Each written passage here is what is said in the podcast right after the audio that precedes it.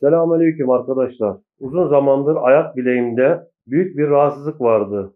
İnanın namazda bile secdeye gidemiyordum. Çok ağrı yapıp ayağım bile üstüne basamıyordum.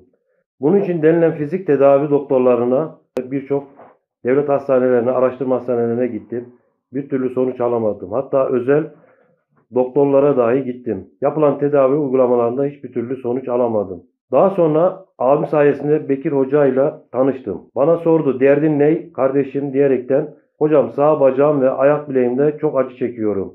Üstüne basamıyorum. Namazda secdeye gidemiyorum dedim. Sağ olsun sana bir bakayım dedi. Müsaadenle ilk önce kelime-i şehadet getir, getir dedi bana.